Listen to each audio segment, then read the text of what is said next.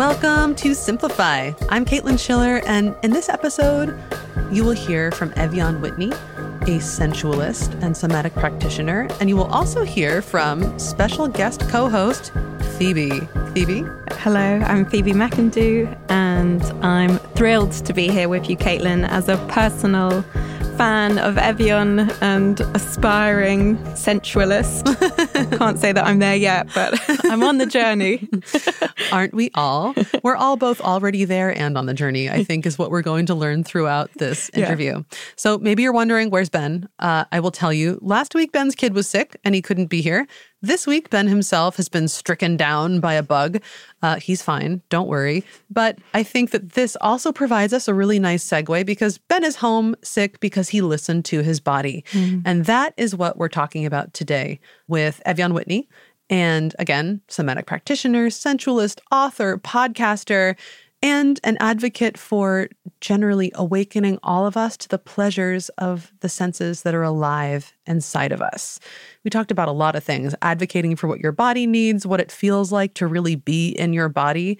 Um, I think that you'll enjoy it. This is a little bit more of an esoteric topic, but I think it's really important and and really interesting. You might want to listen to it more than once, and I would really love to hear what you think about it. You can always email us. Um, yeah, Phoebe. Yeah, I think I, I loved the, the way you put it there of kind of being alive um, or, or, feeling into the pleasure of all the senses that are alive within us. I think you you said, and yeah, that gives me almost a kind of bodily reaction hearing hearing that this kind of this word pleasure and, and thinking about these feelings and sensations that we don't often pay much attention to. Um, and I guess I would just add that I'm coming to this interview having had the pleasure of working with Evyan Whitney before on a manifesto which they um, which they very kindly wrote uh, for Blinkist. And this manifesto is to the senses and to the idea of slowness and, and slowing down. Mm. Um, and there was a question in the manifesto that we will link to in the show notes, which was Who would you be if you were fully in your body? And that's something that's kind of haunted mm. and and delighted mm. my my thinking ever mm. since. Yeah. What I really love about that question, which again seems maybe kind of esoteric on the surface, but it's a really good question because what we'll learn in this episode too is that when you are fully in your body and paying attention to the sensory input you're receiving, when you're there for it, when you're there for the wisdom of what your body is saying to you, you really can be a different person because you were then equipped to make different choices you have new information. Feelings, as we've learned in other episodes of Simplify, feelings are a data set. Mm. Sensations are also a data set, and they are one that I think a lot of us are very cut off from. So, mm. what particularly resonated uh, from the interview? Was there something that we should be listening out for? Yeah, um, I there was this moment when Evyan describes how to tell whether you're up in your head or whether you're really in your body in the moment. And it sounds like you should be able to do that pretty easily, but the distinction is actually, I mean, it's different. You've experienced it before, Phoebe, right? Like trying to decide whether you're in your body or in your head. Mm. It's hard. Yeah, I think, yeah, that feeling of um, being disconnected from your body is so interesting because it's something I usually feel a kind of great deal of shame around. And and what I like about Evyan's work and what I return to is I think they encourage this idea of of not feeling shame around uh, disconnection, but being just curious about it and where's mm. that coming from and why am I not feeling safe in this context and why mm. have I escaped from my body and into mm. my mind? What what's sort of going on there? So I, yeah, yeah. All right, so let's do it. Let's hear the interview. Phoebe, see you in the bookend. See you at the bookend. Hi, Evyan. Thank you so much for being here today. Ah, Caitlin, thank you so much for having me. I'm happy to be here. So, to start us off, I would love it if you could introduce yourself the way that you like to be introduced. Mm. My name is Evyan Whitney. I use they, them pronouns. I am a sexuality doula, a somatic practitioner, and I like to call myself a sensualist because so much of my work is around being in my sensual body. How did you get into what you do? So I I say that I got into this work for very selfish reasons. I was trying to understand, heal and reconnect to my body and my sensuality mm. and my sexuality outside of so many narratives that I'd been given about all of those things narratives of shame, narratives of disempowerment, narratives of not having agency or connection to my desires as, as, as that being a good thing. So I was really coming to this work not really from a place of wanting to help other people. I really wanted to just help and quote unquote fix myself because I was mm. feeling really disconnected. I was feeling really dissociated. And particularly within this realm of sexuality, I was feeling lost. Like I was looking at all of my peers and seeing all of these things in the media, folks talking about how sex was so magical and amazing and pleasurable. And I was like, what are you guys on? Because that is not, that is not the experience I'm having. I mean, I've caught glimpses of that, but most of the time I am not in my body when I'm having mm. sex. Like everybody is talking about sex and it's seemingly everyone's doing sex and being confident within that expression. I began to write very openly and publicly on the internet about some of these questions that I was having and some of these fears and confusions and also curiosities I was having about like what would be on the other side of my sexual self if so many of the things that I've internalized, you know, shame and trauma and fear, if those things got reconciled, like what would be on the other side of that?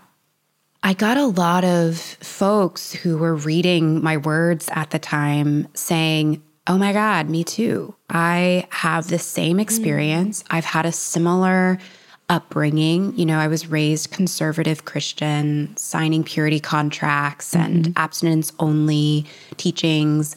Um, and that was kind of like the inkling for me. I was like, oh, I'm not the only one.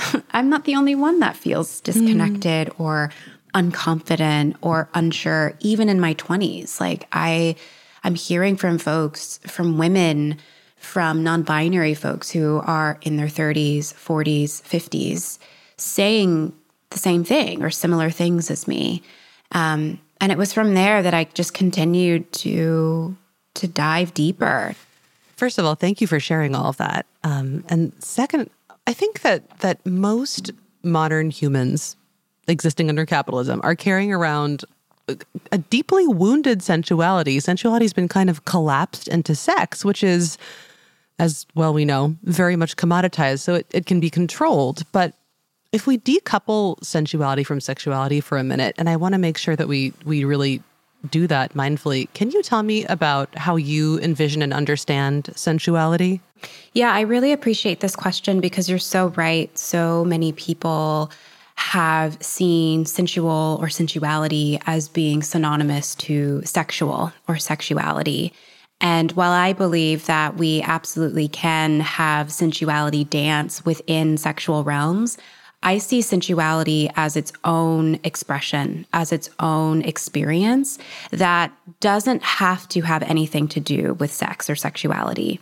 So the way that I see sensuality is that it's a it's a process, a practice, a relationship with our body, with our five, six senses, with the ways that we receive information through sensation, through feeling, through even coming into uh, the ephemeral, like our emotional bodies. So, sensuality mm. for me is about being in relationship with the physicality, with the emotionality of our of our bodies and all of the other expressions, feelings, sensations that can come up within that relationship. What started to change for you as you began to to heal? How did your like what were the first things that you noticed feeling different for you? I noticed that I was feeling my body more.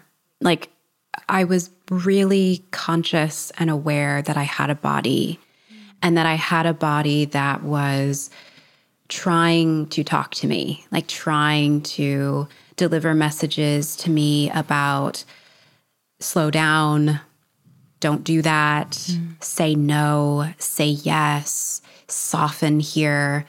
And that was really surprising to um, to to get that connection. You know, I I work within this methodology of somatics and so much about my understanding about sensuality and the body and pleasure comes through this understanding that like in order for us to have the greatest sex that we want to have or to really savor these pleasurable and enjoyable experiences that we have with people, we have to be in our bodies. And in order to be fully in our bodies, we can't sort of segment out or pick and choose which feelings we want to feel. We have to open up our capacity to feel everything, mm. not just the good, not just the pleasurable, but the grief and the anxiety and the frustration and the fear and the disconnection. Mm. So that was something that I noticed right away was that, oh, this whole time I thought that I was disconnected from the head down. But actually, when I really took time to listen to my body, it had so much to say. It had so many desires. Um, it wanted so many things. And then the task for me was to not just listen, but to heed those messages, like to actually build a relationship with my body that was in service to it feeling safe and feeling good, as opposed to overriding mm. my body. Yeah, I think we're so used to doing that. We're so used to overriding. Yeah, I mean, we live in a culture that is constantly telling us and even celebrating us when we override our bodies. You know, um, I think about fitness culture when I think about how a lot of people have a relationship with their body through fitness, mm-hmm. like through working out, going to the gym. That's their way of connecting to their body on purpose.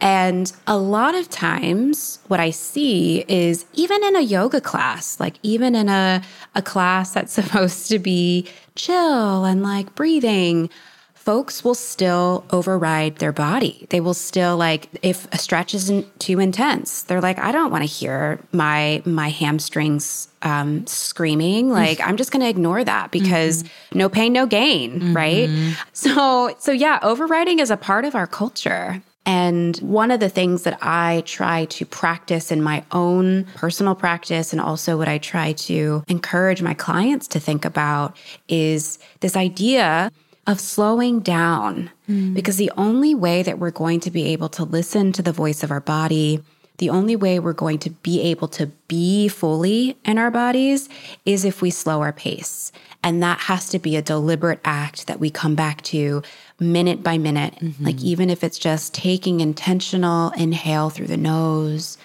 filling up the low belly, and then exhaling with a sigh. Like, that is a practice of slowing down. And when you come to those practices regularly, you're telling your body, hey, I, see you, I hear you, and I'm going to pay attention to you. I think that for for many people listening to this, it's entirely possible that they haven't really thought about whether or not they're in their bodies. And what are some ways that people can tell when they're connected and when they are really in their bodies and when they're not, I guess? Some of us might be familiar with like sitting at a computer all day or hunching over a screen as we're looking at our phone.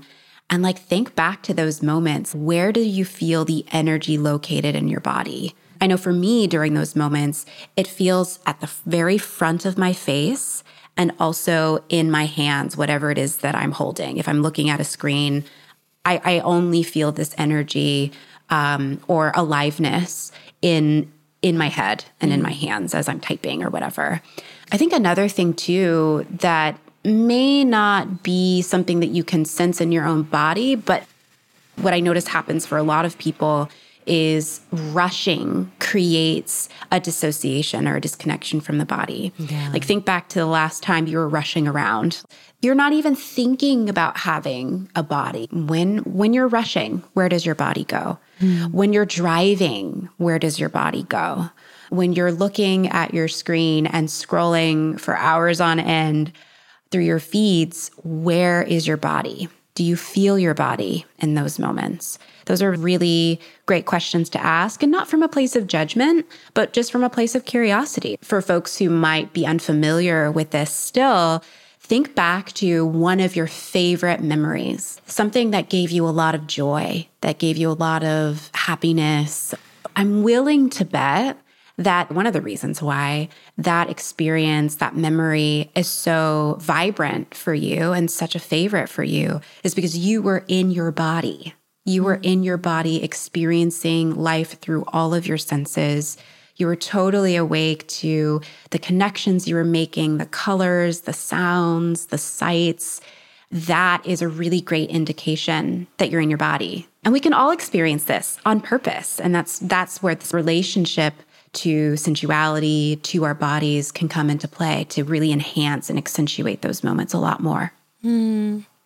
That was really, really helpful. The think back to one of your favorite memories exercise, because I, I think that that something just clicked into place for me there. So if we successfully get in our bodies, I just wonder if it is a new thing for someone, if they don't spend a lot of time there, if they want to dissociate because it feels safer or it's just more familiar, it might feel a little bit overwhelming no? There there are needs that come up. There are things Absolutely. that our body is saying right? So there's these messages. And mm-hmm. maybe you can talk about for you when you started to really be more in your body what are the things you started to hear? Or and what are the things that people might expect? Yeah that's that's the rub right? Getting in our bodies yeah. means that we have to be in our bodies. And sometimes being in our bodies is hard. Mm-hmm. Um, sometimes sitting down with the emotions of our bodies is really, really difficult. And we have good reason to disconnect. We have good reason to dissociate because of how how hard it is to be in our bodies a lot of the time. Mm. Um, I'm thinking about uh, marginalized folks. I'm thinking mm. about um, people who have uh, complex PTSD or who have been traumatized in whatever capacity. Um, it is really difficult to be with ourselves because in order to be in our bodies, we have to begin to make contact with the parts of ourselves that we've been running away from, mm. like the parts of ourselves that we've been on purpose trying to disconnect from. And for the record, I don't think that body disconnection or dissociation is a bad thing. I think it gets a bad rap, particularly if we are making that a habit. Like yeah. if that is our automatic response is to disconnect, is to dissociate. But the act of disconnecting from our body is an act of trying to keep ourselves safe. Mm. It's an it's an act of trying to bring regulation in a moment or in a time where things just feel too much, too fast, too soon. Um, disconnection, dissociation is our body's way of being like, hey, I got to shut down because I can't process what's happening. And that's a beautiful thing. We really want to trust in the wisdom of our body. And we also want to be curious about why and when that happens. Like um, a, a, perfect example of this that I will use um, for my, myself, I'll use myself as an example. Mm-hmm um, when it comes to sex, actually.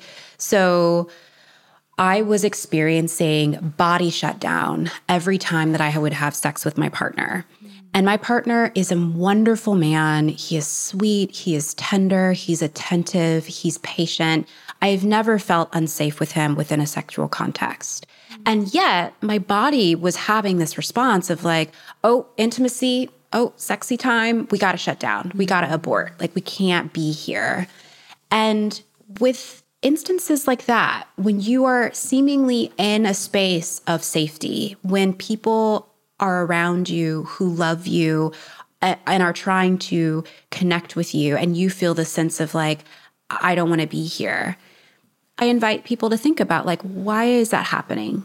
And and our bodies are so smart. Like the moment that we begin to tap into that, we might notice just these micro articulations. Like just bringing more awareness to what is happening within your physical body, within your emotional body. I think having more of awareness of that can create the space, the potential for different choices. And maybe you don't know what those choices are just yet, but you can begin to um, get curious about that as you get curious about like where your body goes. I thought about trust when mm. you were just talking because it strikes me that to be comfortable being anywhere, we have to really trust the space we're entering. And it's really hard to do if if you don't trust your body, like accessing sensuality would be very difficult. I think a lot of us have trouble trusting our bodies. Do you have experience with that of working with people who maybe need to repair trust in their bodies? Yes, absolutely. That's actually one of the first places that I start when I work with folks. I, I'm really curious about the relationship that they have to their body, like even from the basic, when I say that you have a body, like what comes up in your in your mind or what sensations presents themselves in your body as you think about that, as you ruminate on that. And um, a lot of times people are walking around, myself included, feeling like we forget that we have a body, you know, because we move so mm. fast in our world. Um, our culture really prioritizes the mind. And um, I've seen it in, in my work and also within some of the messages that I've internalized that the mind is superior. It basically drives the body, that the body is just a vessel that the mind lugs around. And um, yeah, and I don't think that there's it's it's a bad thing or that we should judge ourselves for having those those associations. But one of the reasons why I do this work is to help folks create some curiosity around what would it be like for me to see my body as well as my mind, because my mind is a part of my body. If we look at the body in that way, maybe that can be the first step to beginning to trust, because so much of our understanding of our body is already so disjointed and dissociated. So if we start perhaps from this place of like, oh, my body is alive. It is a wise being that is constantly talking to me, constantly trying to give me messages, constantly trying to steer me into safety, dignity, belonging. Starting from that place, like what what kind of curiosity can emerge and from that curiosity, how can we build trust? Mm. I love that. I love of thinking of our bodies as as steering us toward dignity and, and safety and experiencing the world in a beautiful way. Um, if people are accessing for the first time this new way of experiencing and understanding the situations in which they find themselves, the people with whom they find themselves, I, I can't help but think that it might start to pose a lot of scary questions. No, like, mm. what if I'm with someone safe? Why do I feel so unsafe? Or if these are my friends, mm. why is my neck so tight? Like, what? I mean, I don't, I don't know. Mm-hmm. How do you prepare people for, for, for starting to confront this new data set? Really? hmm. Hmm. Yeah, I mean that's that's the beauty and the curse, right, of getting in your body is that like if you are on this path and you're committed to honoring your body, then that means that you have to take the information, the sensations that your body is giving you really seriously and begin to ask those questions like, "Huh, why is it that like I'm with these friends who I think I love, but I actually don't feel safe around them?" And we could look at that as um, an annoyance. We could look at that as like a devastation. But I like to think of it as a way to just like figure out, like, oh, this is an opportunity for me to find ways to make myself feel safe or mm. to make myself feel soft in these interactions. Like maybe there's nothing wrong with the people. Maybe they're unknowingly doing something that might be triggering or activating to me. Um, but that information can be really helpful especially if you're in a relationship with someone that you want to stay with. So in the in the example of me being activated during sex, one of the things that I realized, even though my partner was being really sweet and gentle and soft and loving and patient, the pacing of the sexual interaction was too fast for me. Mm. Like I needed more time. I needed, my body needed more time to assess that this was a safe experience. Um, because the body, in a lot of ways, isn't logical. It just mm-hmm. keeps score of all of the things that it has experienced up until this point. Yeah. So, what that looked like for me is telling my partner, like, hey, I know that you might feel like th- this pacing is fine for you, but I need to slow down a little bit. Like, I need to be able to slow down enough that I can feel my body when I'm in interaction, like sexual interaction with you. And that looks like me having more moments to pause, to breathe, to just like look around with my periphery of the room, to look at my partner, to remind myself, like, oh, yes, this is Jonathan. He loves me. We are here together. yeah. Like those, those little moments are so important. Mm-hmm. And I'm just talking about sex here, but this can be anything. I mean, this can be you notice that when you're with friends, you have a blast with them, but you're often meeting too late at night and you really want to go to bed. and maybe that looks like saying, Hey, y'all, I'm so distracted by how tired I am. I'm not able to be here fully with you. How about we meet up, like, you know, at a noon. Like let's try doing a noon brunch or something like that. Like these are these are things that you can begin to just sort of pay attention to of like what would help my body feel more safe more seen more soft and see if you can bring those requests to the people that you love um, and if they are able to meet them wonderful. And if they're not that's a that's really good information for you to use mm. about whether or not you want to keep moving forward with them in the future that is true. Also, the meeting earlier, so relatable. This is my life. I want to be in bed by 9:15. yeah, that that was actually a real life experience that happened to me like last week. A friend of mine, a really good friend of mine was like, "I'm having a birthday party." And I'm like, "Sweet, I'm so excited to celebrate with you." And she's like, "It's at 9:30." And I'm like, "Are you kidding me? I'm in bed at 8 p.m. so I, I ended up showing up for a minute and I was like, wow, I can't even be here. Totally. But it's it's really amazing yeah. to me as a woman in her latter 30s now, the ways and the times in which I've violated my own physical boundaries because I just mm. it didn't occur to me that I could ask for something else. Yeah. Yeah, I think I'm so glad you brought that up because I think a lot of us will gaslight ourselves mm-hmm. uh, and be like, it's it's no big deal. I should be everybody's here at this party at, at 10 p.m. Why can't I be here at 10 p.m.? Everyone just just get over it. Like just get over it, mm-hmm. right? But the the truth is that like that's how my body works. My body wants to be in bed at an earlier time. And now I'm fully distracted because I can't be here with my friends. That's not serving anybody there is the option for me to ask for what I need and to tend to that. And that, that that's not a bad thing. And then it makes me think of the other people who might have been in the room who are also having that same experience yes. of like, yeah, this is really late for me too. Oh, this person, they just came in, gave a little hug, said that they got to go because they're sleepy. I can do that too. Yeah. Wow. You know, so like we can, as we give ourselves permission to feel into what is going to make us feel good, even if it's seemingly irrational or we should be able to um, we should be able to move through it or whatever. If we give ourselves that permission, we're also showing an example to other people that they can access and make those requests as well. Yes, I am all for a sleepy babe revolution. yes, make parties earlier, please, truly, for the love of God. Truly. Being allied enough with your with yourself to override social expectations is such a big move and I I really hope that anybody listening feels um, empowered and enabled to do that from uh, both of us admitting that we want to leave the party at like 8 p.m. so we can be in bed or earlier.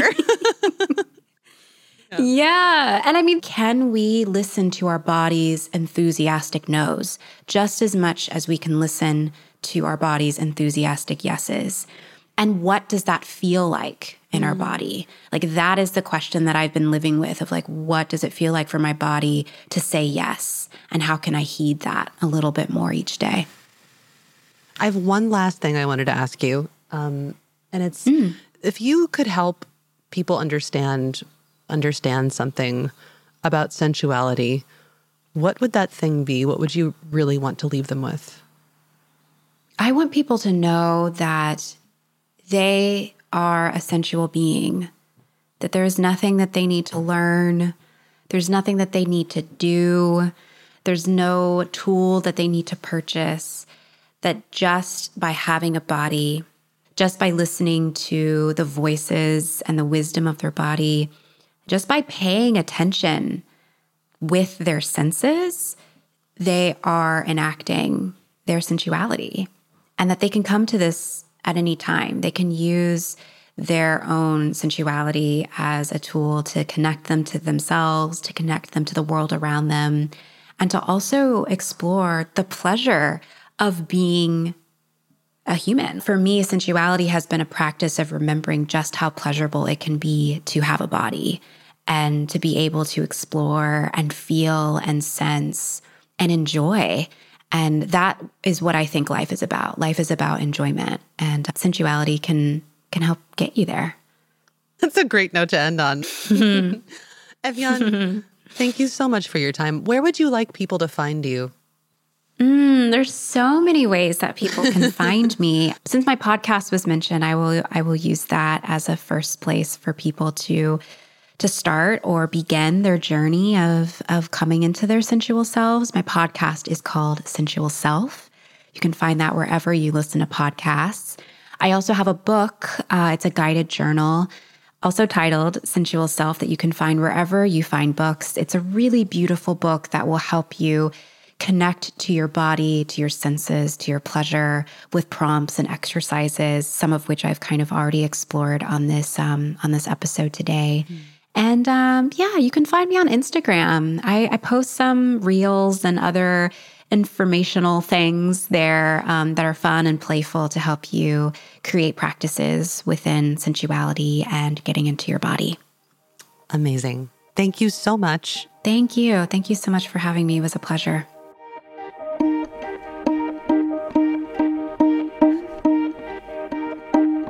Thank you, Caitlin, and thank you, Evyan, for that gorgeous interview.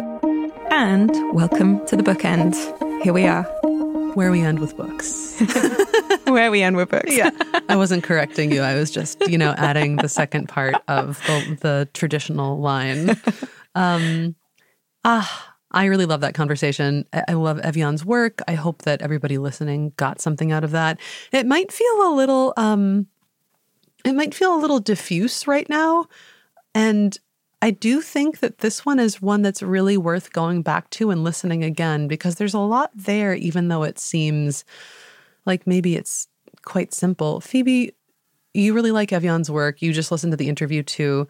Why don't why don't you tell me what stood out to you? Sure. I think among many things was the scene that Evyan describes with their partner, Jonathan. Uh, around having sex and and suddenly kind of feeling this uh, bodily disconnection.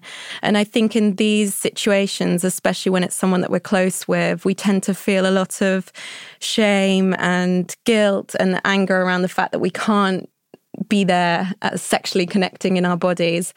And what I really like about Evyan's approach is they describe, you know, in, instead of feeling guilt around that, just tuning in and and hearing these kind of micro articulations of the body. And I think this is really powerful because the word micro comes up again and again in the interview in mm. terms of a micro sensation, a micro feeling. Um, and I think that's the whole point to me about Evyan's work is that um, listening to your body, it's not about these kind of huge, big, life changing moments although listening to your body will probably get you to mm. those life changing kind of experiences in the end. Um, but actually, it's it's very small and soft these mm. these moments that we have to kind of be listening out for mm. and uh, responding to. Yeah, beautiful. Yeah. Um, what stood out for you? What stood out for me is this idea that Evyan and I kind of laughingly came to toward the end of the interview about just asking for what you need. Mm. I think that is the biggest uh, the biggest payoff of learning to listen to your body because you actually know what you need if you mm. listen. Mm. And maybe that means you get to leave the party at 8 p.m. I also think about um, this concept that I got from the highly sensitive person this book called The Highly Sensitive Person, um, how the body is kind of like the child in the relationship. You have to kind of take care of it and listen to it and give it what it needs. Um, make sure it has water, make sure it has rest. And it's really amazing how often we neglect this, this like tender child of our own beings. Mm. Um, so, advocating for that tender child, the soft animal of your body, the soft animal of your body, which is a a beautiful line from a Mary Oliver poem. Why don't we have some recommendations? Phoebe Phoebe is um, creative and unorthodox in almost everything she does, which is one of the reasons I love her. Um, and she brought some poetry to recommend. Yes, I have a non-fiction piece for you as per the rules oh, afterwards. Wonderful, good. Followed the rules and brought a creative recommendation. Great. Lay it on me. What is it? I think the the reason I thought of poetry was that the whole process of slowing down and being more in tune with with what you hear and what you taste made me think of poems because mm. they're a kind of slower process. Um, so the first poem that sprung to mind was this Wild Geese by Mary Oliver, mm. Uh, because it reminded me of treating your body with tenderness and, you know, not having to be down on your knees repenting. And the second collection of poems is from Raymond Antrobus. He's Jamaican British uh, deaf poet, and he writes about sound in connection to identity and how you form your identity through the different senses when sound is perhaps not available to you, but you have this kind of visual world of sign. Mm. So beautiful. So those Amazing. are those are some of my poems. Do you have that that second collection you just mentioned? Yeah. Ooh, I'm borrowing it. Yeah, it's in my bag. and for those of you who are listening, you can't borrow it from Phoebe. Uh, we'll link to it in the show yeah, notes. Yeah, lovely. Cool. Um, can I do my nonfiction pick and then yeah, do your nonfiction yeah, pick? Let's Great. do that one. Okay, my nonfiction pick, which if you if you are a longtime listener of Simplify, maybe you've encountered already, maybe you haven't. If you haven't, I highly recommend that you give the book a read, give the Blink a read, and listen to the Simplify interview. It is "The Body Is Not an Apology" by Sonya Renee Taylor. Great pick. So so good. I loved this book. I really needed this book a few years ago when I encountered it. Um, it's just a it's a a defense of mm, standing up for being in love with, being present to all of our bodies, no matter what they look like, no matter um, what size and shape they are, and not treating yourself like you're something to apologize for. Awesome. And for my second uh, uh, selection, nonfiction is The Power of Ritual by mm-hmm. Casper mm. Kuile. Okay. And the reason I like this one, Caitlin, is because again, it's just about returning uh, to yourself and what brings you joy and how can you make more of a ritual out of that and kind of chime into the seasonality of your emotions and your experiences. Mm. Um, yeah. Anything else? Any other thoughts you want to share before we wrap up? Mm. I guess I have one more thing. Yeah. Um, and it's the, I think it was really important that at the end of the interview there, Evyan reminds us that you don't have to do anything to be sensual. Mm. I think that uncoupling sexuality and sensuality and recognizing yourself as a sensual being, mm. a creature with senses, uh, a, a creature who is feeling and moving through the world via tactile experience, via sound, smell, taste, touch um, you're already doing it. You're already a sensual being, and don't sweat it. Don't don't worry about it too much. I I think that is what I will be taking away with me. I think that's a really nice message. Yeah. So that's it. Phoebe, thank you for joining today. I'm so glad that you were here and we could do this together. Thank as, you for having me. Yes. Um, just so you know, dear listeners, in the Blinkist app, there is a whole guide on connecting to your sensual body that Evyan did with Phoebe. Actually, Phoebe produced it. It's beautiful. It's in the Blinkist app. Again, go check it out. Uh, we will put links to all of these things in the show notes. And I want to say, stay tuned. Actually, you don't need to stay tuned. There will be another little bonus piece of content that will come out directly after this podcast episode. In fact, on the same day, it'll be really short. And what it is is a, a quick, I think about six minute, five minute exercise uh, that Evyan walked us through to connect to your body and to get in your body. You can do it as many times as you need to. You can try it out once and never do it again. Um, but it's really, really lovely. And we thought we would put it in the feed as its own separate entity. So if you're, you know, kind of done thinking about your body now, you don't have to experience it. But if you want a little bit more and you want to put some of these things into practice, you can go check that out. So mm. look for that in the feed. There's also a visual walkthrough of it on Blinkist's Instagram. And I think that's all the housekeeping. Awesome. Simplify is produced by me, Caitlin Schiller, Ben Schuman Stoller. This time, Phoebe McIndoe is helping, uh, Adi Constantino, and Luisa Carvalho, who will help with the audio production. Um, you can check out all of the books that we mentioned here on Blinkist. There will be links to everything in the show notes. And thank you to Evyan Whitney and to Phoebe. Thank you.